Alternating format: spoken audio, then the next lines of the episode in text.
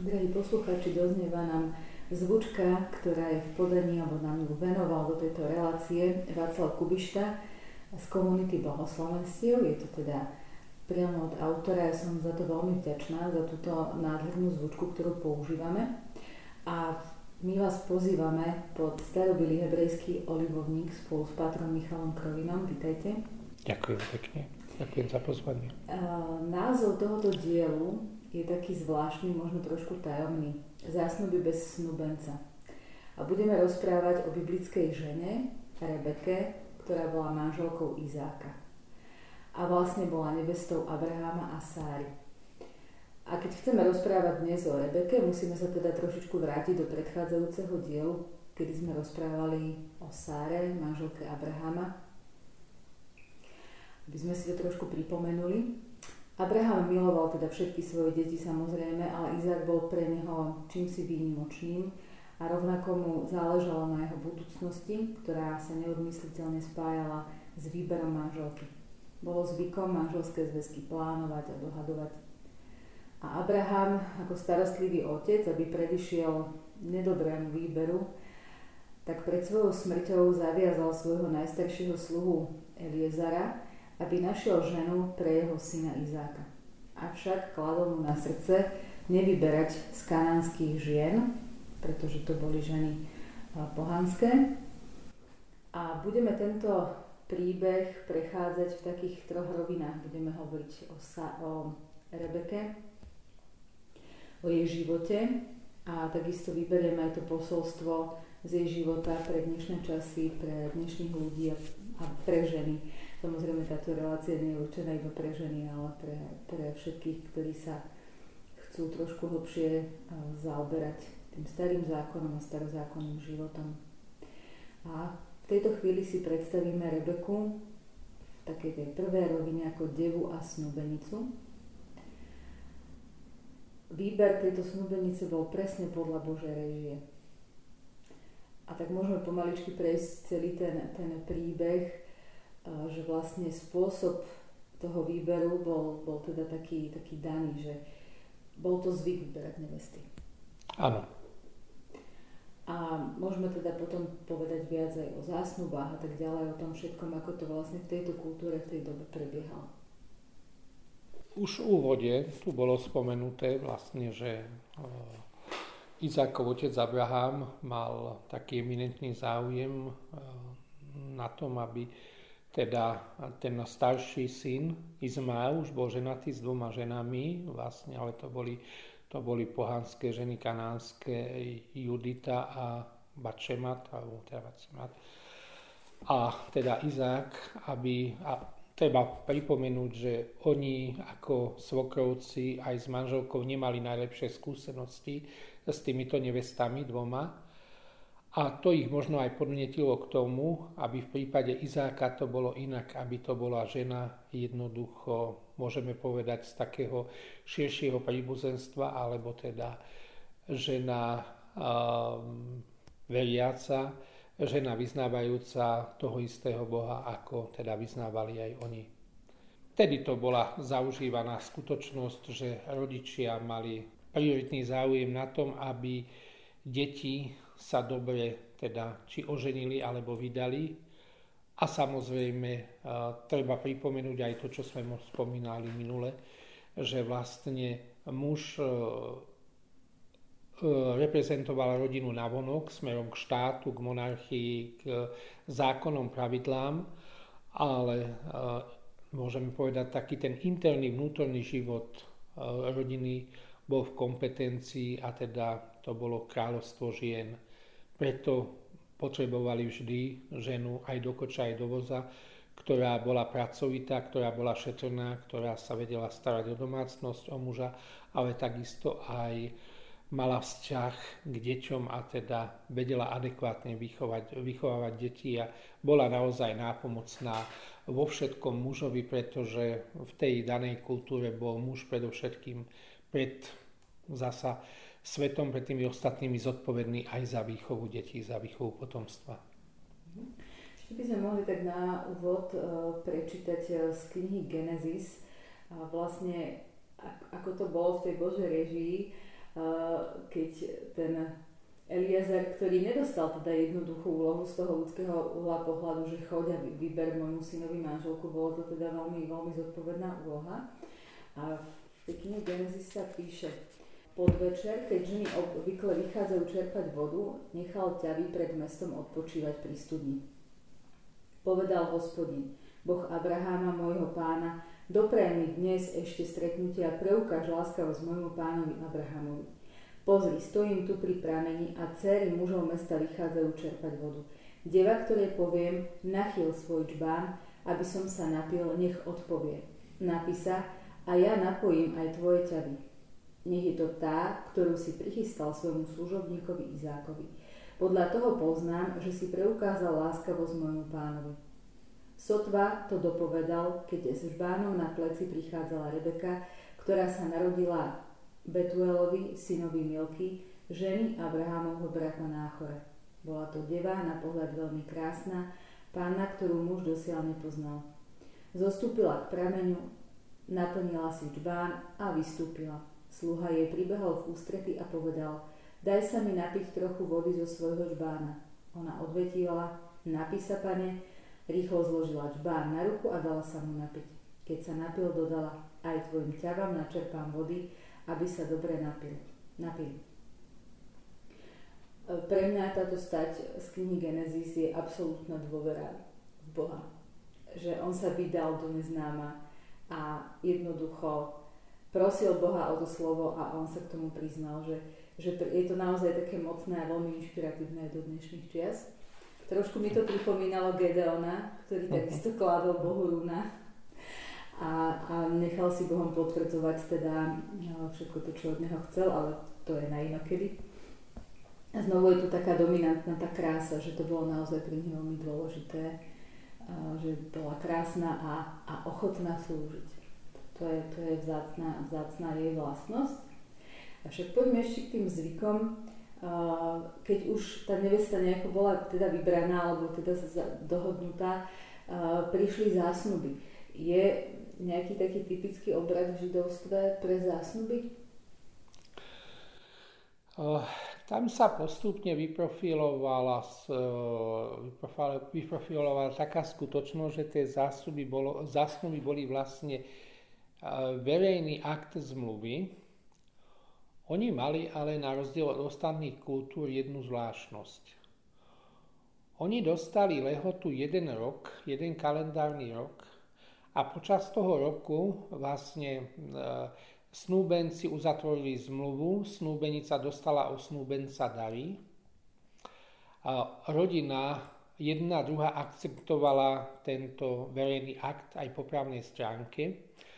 A ten jeden rok dostali na to, aby si odskúšali, či oni dokážu žiť, fungovať spolu či dokážu sa postarať nielen jeden o druhého, ale či teda sa dokáže postarať žena o domácnosť, takisto aj muž, či zvládnu všetky typy prác, v tomto prípade to boli teda polnospodárske práce alebo práce okolo zvierat, pretože jednoducho mali stáda, to bolo ich um, živobytie a z toho teda jednoducho žili.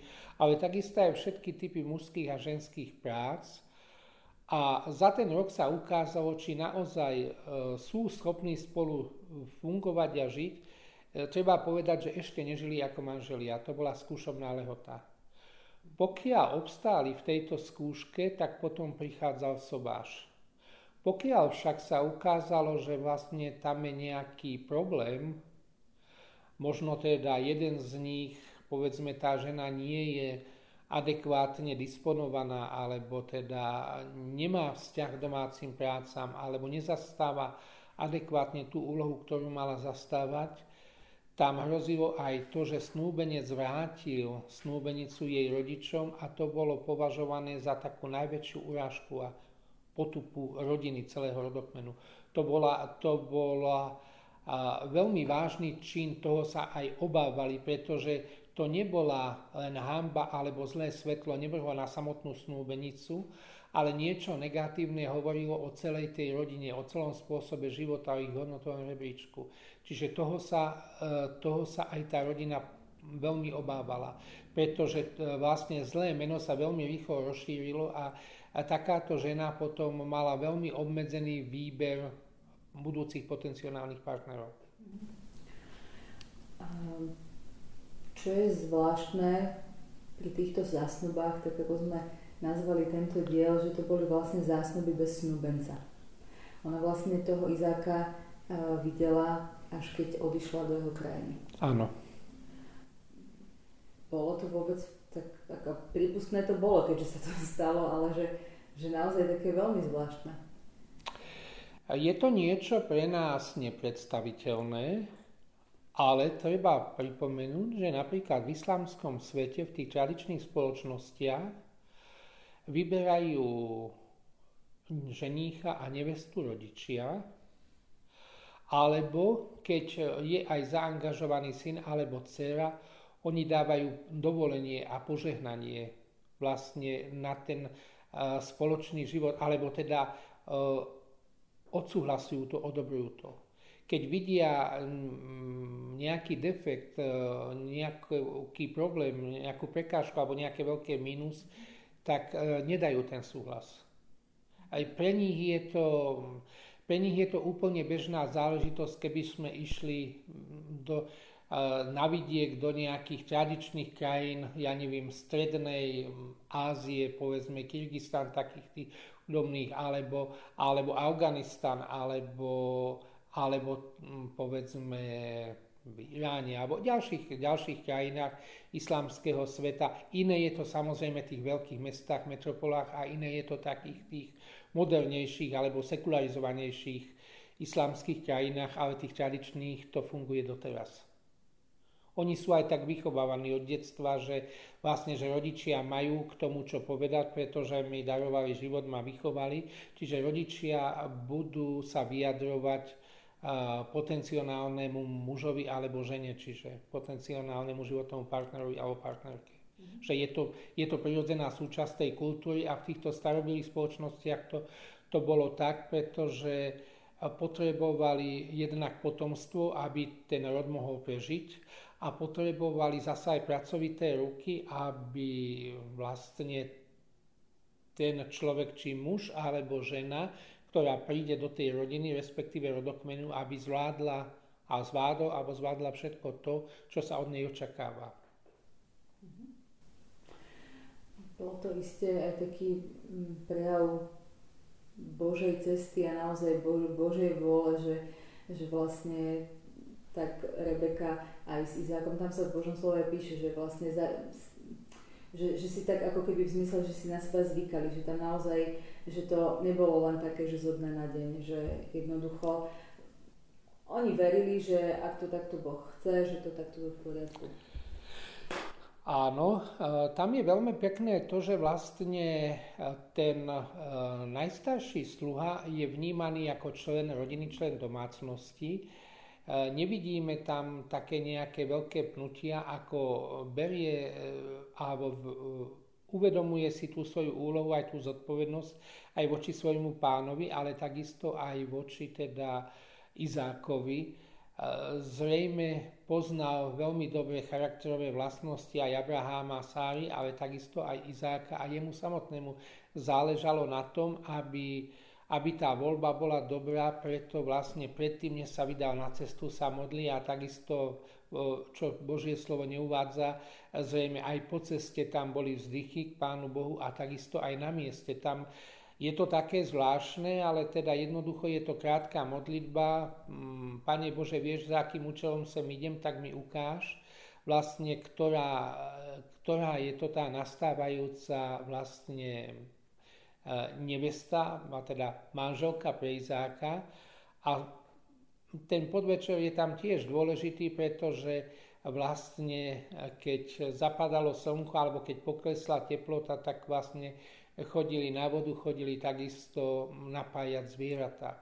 A tam sa pekne ukazuje jednak, že vlastne Rebeka, ono je to skryté aj v tom mene, je to vlastne tá, ktorá púta vnadná alebo príťažlivá, ktorá púta pozornosť mužov, ale treba povedať, že tam bola telesná, ale aj duševná krása, že ona bola aj duchovne veľmi pekná mladá žena, veľmi pekná deva, pretože bola pracovitá, bola pokorná, bola zbožná a bola ochotná slúžiť. Čiže v jednej osobe sa uh, sústreďuje um, veľa kvalit, čo nie je vždy tak. Väčšinou vieme aj z praktického života, že keď má človek niektoré kvality, zase absentujú iné. Ale tuto ako keby to bolo nakumulované, nahromadené a z toho vidieť aj uh, že tam vládlo v tej rodine také zdravé ovzdušie. Ona, ona vedela, že teda majú zvieratá, že zvieratá sú živé tvory, že treba sa o ne starať, že jednotucho je to ich hospodárstvo, je to ich živobytie, čiže nemala problém s akoukoľvek prácou. Vedela, že prichádza teda pocesný, pocesný bol pre nich, to bolo prejav dobrej výchovy, že poskytneme E, nápoj, jedlo, odpočinok, útočište, to už si veľmi cenila tá kultúra. A takisto videla, že tie zvieratá, tie ťavy potrebujú sa napiť, sú to živé tvory, že ani, ani na okamih nie, jednoducho nezabáhla, neuvažovala, ale robila všetko tak, ako bola, ako bola naučená, ako bola vychovaná, ako sa vlastne venovala aj s im, ich zvieratám, ktoré oni vlastnili vedela, že sú to živé tvory, o ktoré sa treba postarať, pretože jednoducho majú z nich užitok, majú z nich osoch. No, Rebeka vôbec netušila, že cudzinec, ktorý čaká pri tej studni, že akú má tam misiu, aké má poslanie, takže naozaj to bolo také čisté z jej strany, že, že, že vedela, že ide mu pomôcť, pretože je to cudzine, že potrebuje pomoc. Áno, že to bolo nezištné, že netušila, že je to vlastne vyslanec, ktorý tam prišiel za ňou ani, možno ani on si nebol úplne v ten moment celkom istý, ale, ale, ale bolo to naozaj také čisté. Áno, áno. Je to, je to dosť dobre možné a takisto ona absolútne netušila vlastne, že kto to je, za akým účelom prišiel, ale urobila to, čo jej svedomie prikazovalo, čo teda ona sama považovala za vhodné a dobré. Jednoducho e, také, aké to má byť.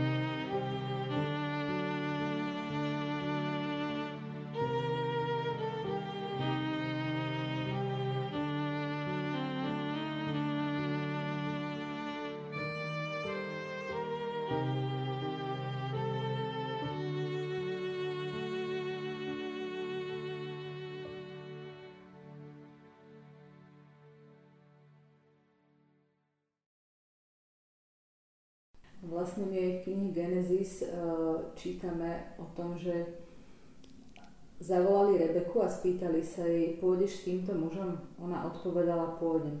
Vtedy prepustili Rebeku svoju sestru i jej dojku, aj Abrahamovho sluhu a jeho mužov.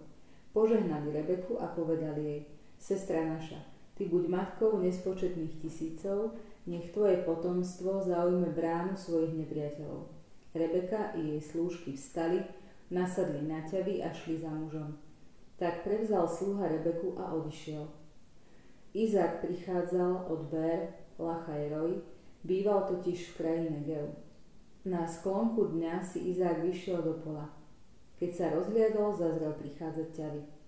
Aj Rebeka sa rozhliadla a zbadala Izáka. Zosadla z ťavy a spýtala sa sluhu, kto je ten muž, čo nám ide cez pole v ústrety. Sluha odpovedal, to je môj pán.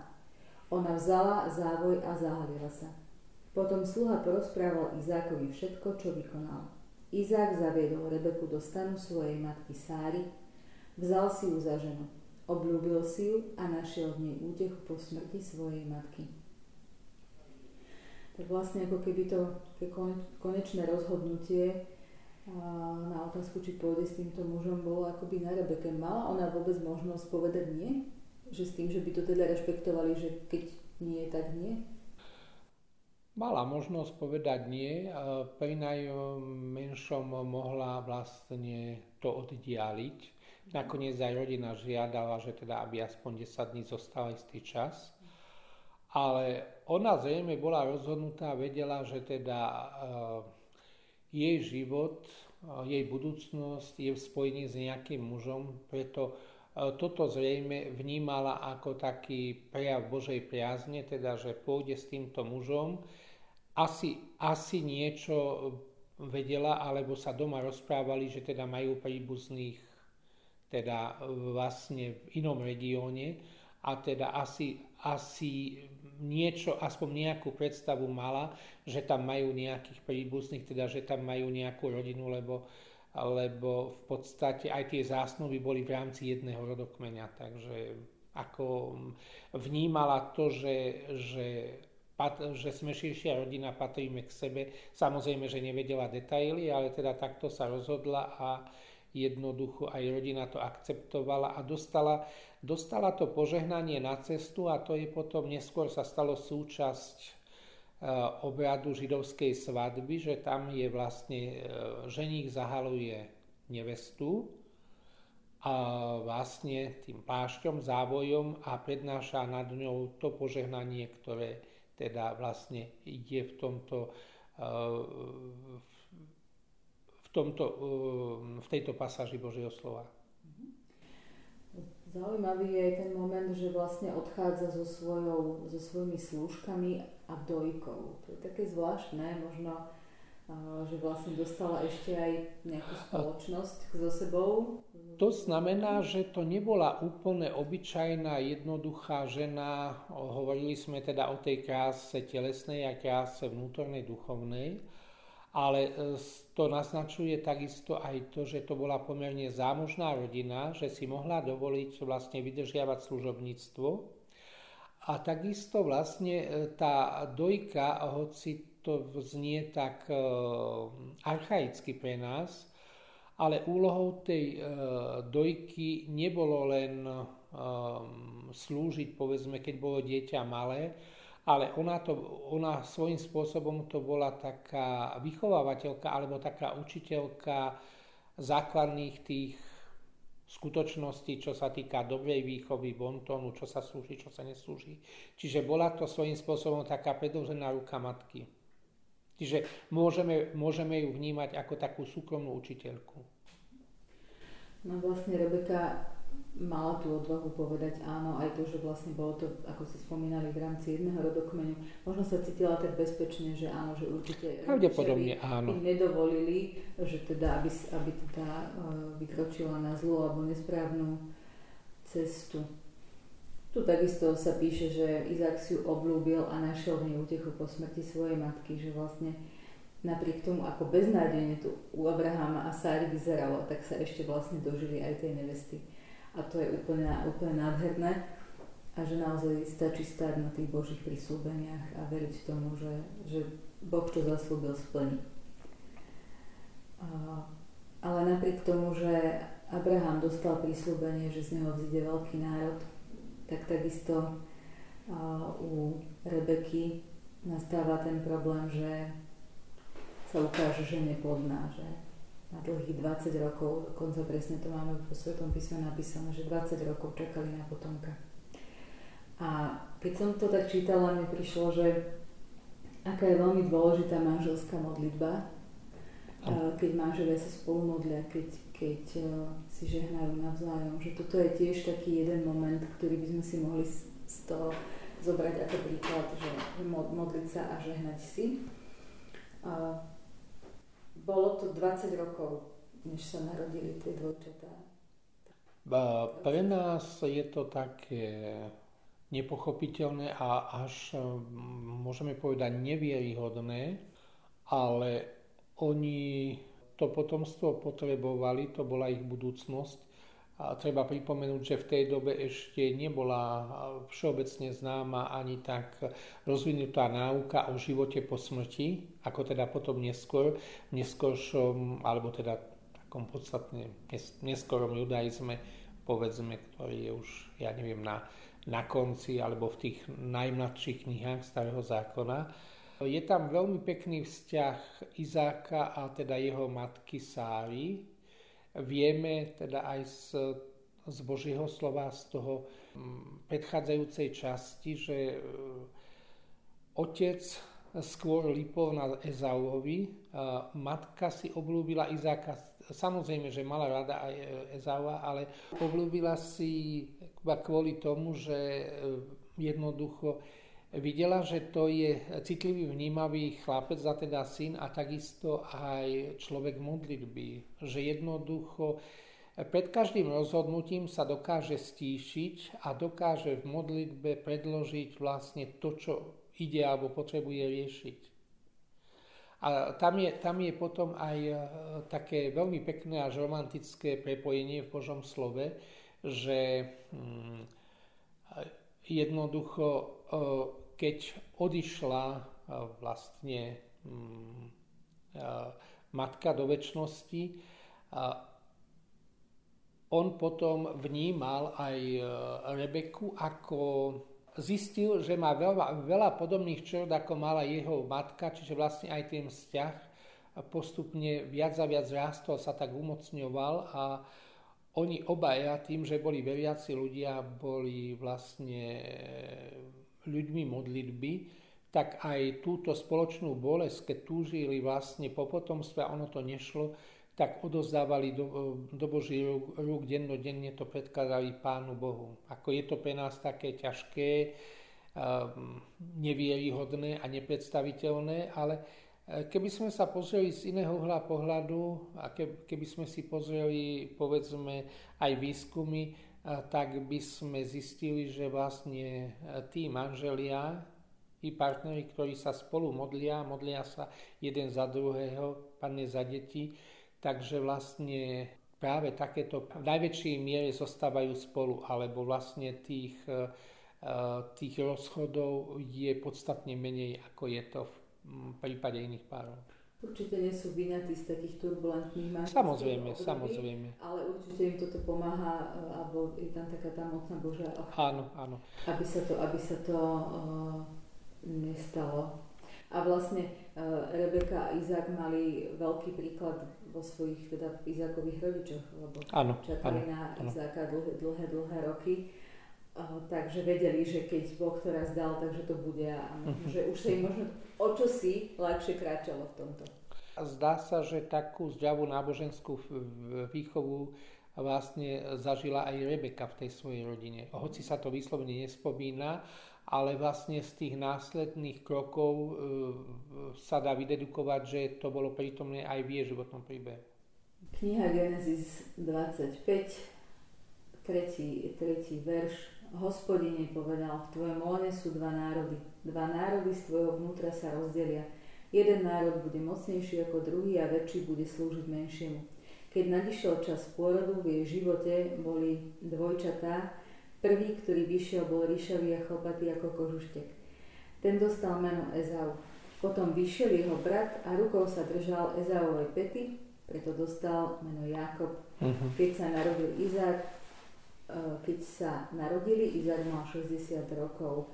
Ako ste už spomínali, že vlastne sa narodili teda tieto dvojčatá, každý bol iný a, a tá obľúba tam bola teda, uh, boli iní, že naozaj uh, sme každý čo kus originál.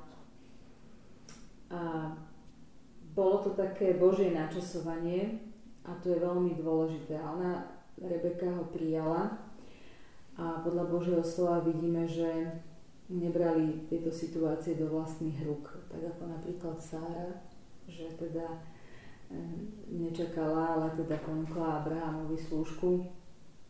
Čakali toto, toto prísľubené potomstvo a môžeme povedať, že sa pri, asi poučili od svojich rodičov. Bo teda od, od, od toho, Pravdepodobne je to tak. Eh, eh, tam ešte treba dodať, že tak ako dve desaťročia zápasili o potomstvo, potom keď zistila Rebeka, že je tehotná, tak eh, to tehotenstvo bolo pomerne náročné, ťažké. Ona vlastne si veľa vytrpela pri tom najprv teda ne, nevedela, že teda čo sa deje, potom neskôr sa dozvedela teda, že, že bude mať dvojičky a až potom neskôr sa dozvedela zrejme z, nejakej, tak, z takého vnútorného zážitku alebo z nejakej vízii, že vlastne e, sú to dvaja chlapci, ale že povahovo sú úplne odlišní a ich životný príbeh každého z nich bude úplne odlišný, že budú dokonca, stanú sa otcami dvoch národov, ale budú celý život zápasiť medzi sebou, že vlastne aj tieto turbulencie odozdávala do Božích rúk, že vlastne mm, na jednej, strane, na jednej strane túžila potom, aby sa stala matkou, na druhej strane to tehotenstvo bolo veľmi ťažké, čiže ona ako žena si veľmi vytrpela. A na druhej strane e, aj všetky tieto ťažkosti, aj tú, aj tú fyzickú bolesť, aj duchovnú, aj tie nádeje, aj obavy dokázala odozdávať do Božích rúk. Vedela, že to je jediná cesta, jediné východisko, že vlastne, vlastne túžili potom, potom sa túžili po tých deťoch, ale nemohli vedieť, že teda tí súrodenci tie dvojičky budú až také odlišné a že to bude spojené s toľkými turbulenciami. Lebo niekedy, niekedy aj v prípade matiek, ale aj v prípade rodičov to je veľmi, veľmi ťažký stav, alebo sú vrhnutí do takej veľmi náročnej situácie, že niekedy sa ani nevedia adekvátne vlastne chovať, že na inej strane sa obávali, či budú mať deti a keď tie deti vlastne uh, už sa narodia, alebo teda keď majú, zasa majú e, hlavy bôľ z toho, že teda e, zvládneme to, nezvládneme, ako to bude. To, to sú naozaj, niekedy sme vrhnutí do veľmi zložitých, komplikovaných životných situácií a turbulencií. A tu sa takisto ukazuje taká aj e, duchovná veľkosť, ale aj taká osobnostná ľudská veľkosť ako ženy, manželky, matky, že vlastne všetky tieto veci komunikuje vlastne s Pánom Bohom v modlitbe stišení.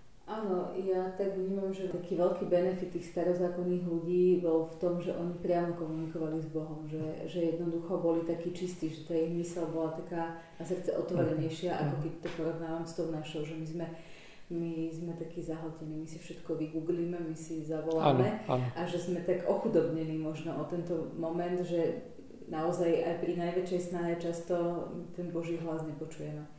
No, je to žiaľ tak, ale práve preto máme, máme túto inšpiráciu tých starozákonných ľudí, že naozaj to skúšať. Čo bolo ešte zaujímavé v tom živote hm, dvoch potomkov, alebo vlastne vôbec v tom, v tom, ako oni to mali nastavené, bola tá tradícia prvorodenstva. A tam vlastne tá Rebeka do toho tak vstúpila do života týchto svojich synov, pretože videla, že ten prvorodený by to úplne neuchopil dobre. Tak ako správna žena, žena činu, Áno. Do toho, do toho vstúpila, tak ešte si to poďme trošku objasniť, že ako to teda bolo. A treba možno približiť aj to, čo je pre nás také neznáme, ale možno aj nepochopiteľné. Totiž to tie staré kultúry, kultúry to mali tak, tie staré civilizácie, že najstarší to bol muž, otec, starý otec, niekedy prastarý otec bol formálne hlavou, alebo teda stál na čele tej pyramídy. Ale e, tam sa rátalo s tým, že keď tento muž vlastne odíde do väčšnosti, tak potrebuje akoby to pomyselné žezlo, ale takisto aj takéto tú rodinnú administratívu alebo celého rodokmeniu odovzdať jednomu zo svojich synov. Väčšinou a prirodzene to bol prvorodený, čiže najstarší syn. Najstarší syn sa po smrti otca stal, vlastne bola to tiež istá forma zmluvy, pretože on sa stal šéfom, sa stal vodcom toho rodokmeňa, celej tej rodiny. A bolo to spojené aj s tým, že on zasa, zastrešoval alebo zastupoval tú rodinu a rodokmeň pred monarchiou, pred štátom, pred svetom bolo to spojené s privilégiami nielen s osobitným požehnaním, ale takisto on dostával dvojnásobok majetku oproti iným synom. Čiže on bol takým privilegovaným synom z toho titulu, z toho dôvodu, že môžeme povedať, že mohli by sme povedať, že to bol vlastne taký líder, taký kauč, alebo taký v úvodzovkách taký malý starosta alebo richtár, taký šéf zastupujúci celý rodokmeň. Mm-hmm. A v tomto prípade teda, mm, samozrejme, že teda prvorodený bol Ezau, mm, otec aj teda na ňom lipol, pretože Ezau zasa zistil, alebo tým svojim správaním si dokázal, dokázal otca zaujať, alebo istým spôsobom ho dokázal aj tak ovplyvňovať. Ale matka si uvedomovala, že síce e, podľa práva by to malo byť tak, ale že vlastne Jakub, Jakub je vhodnejším kandidátom na prvorodenstvo. Mm-hmm. Tak zase, zase keď, keď to tak nejak zoberieme, že zase Rebeka bola jedna z tých biblických žien, ktoré svojím spôsobom ako keby prestúpili ten jej židovský ano, zákon. Ano a keby to nebolo pod tým Božím pohľadom, tak, tak jednoducho za, zase by ju normálne iba zabili. Že ako mnohé iné biblické ženy starozákonné prestúpili e, ten ľudský zákon, aby zachránili seba, svoju rodinu a tak ďalej.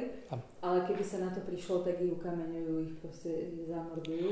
A že taká odvaha tam bola naozaj obrovská.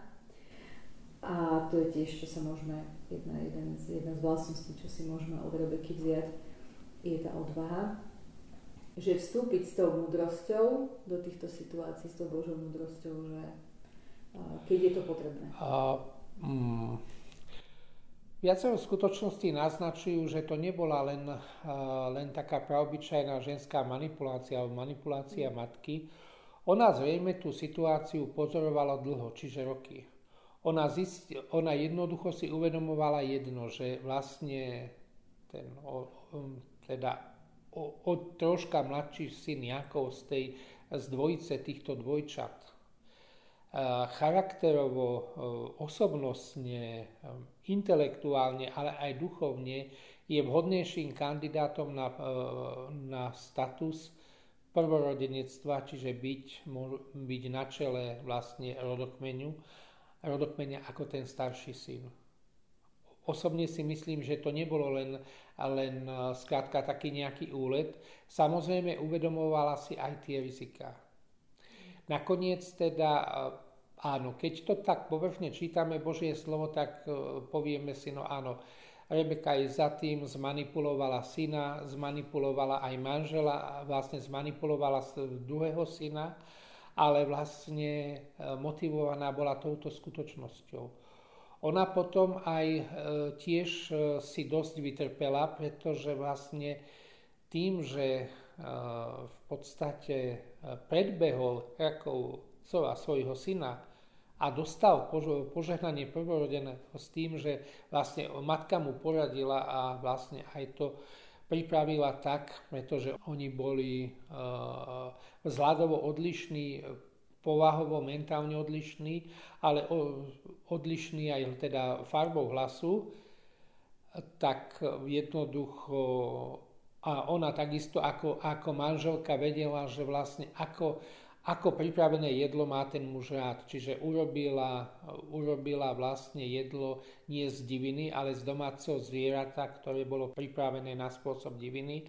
A toto teda vlastne potom predložil otcovi. Keď sa vrátil potom Ezau a vlastne e, zistilo sa, čo sa stalo, zostal prekvapený, aj taký e, nalakaný vlastne mm, otec, tak e, samozrejme, že tam bola veľmi vážna vyhrážka, povedal, že tohoto brata zabije. Čiže tá bolesť Rebeky spočívala v tom, ona si uvedomovala, že tá situácia je vážna a preto posiela vlastne tohoto syna preč. A vlastne, čo, čo je také náročné a ťažké, opäť to musela dávať do Božích rúk, pretože jednoducho oni sa už potom nestretli za jej života ona odchádza skôr, ale tam treba ešte povedať aj to, že teda tento druhý syn si doviedol dve manželky a oni ako rodiči, ako svokrovci nemali vlastne najlepšiu skúsenosť nielen s tým, že oni boli inak vychované, vychovávané, boli z odlišnej kultúry, ale to boli vlastne pohanské ženy, ktoré obetovali tým svojim božikom. Jeden z tých komentárov hovorí, že vlastne um, aj preto mal um, otec problémy so zrakom, pretože do kadidla dávali nejaký dráždivý prostriedok, skrátka, ktorý nadmerne vyvolával slzenie, alebo teda v konečnom dôsledku z dlhodobého hľadiska poškodzoval zrak tomu hm, otcovi a teda manželovi Rebeky. Budeme o týchto ženách uh, hovoriť v ďalšom dieli, pretože nám to tak krásne sa nám to uh, skladá. Takže vlastne nakoniec Jakub odchádza od svojich rodičov, odchádza uh, nakoniec slúžiť, ale o tom všetko budeme hovoriť v ďalšom dieli, aby sme tak nepredbiehali. A budeme sa na to veľmi tešiť, ale keby sme tak ešte mali zhrnúť tak v bodoch, že vlastne čo si môžeme z tejto Rebeky čom ona nám môže byť inšpiráciou pre, pre ten dnešný svet, ktorý, ktorý žije v takom chaose, že si tak poďme stiahnuť tie vlastnosti, to, v čom ona bola odvážna, inšpiratívna pre dnešné ženy, matky, dievčatá, ako vlastne sa môžeme my dnes inšpirovať v tomto svete touto ženou, ktorá žila, žila, žila veľmi dávno. No môžeme povedať, že to bola žena aj do koča, aj do voza.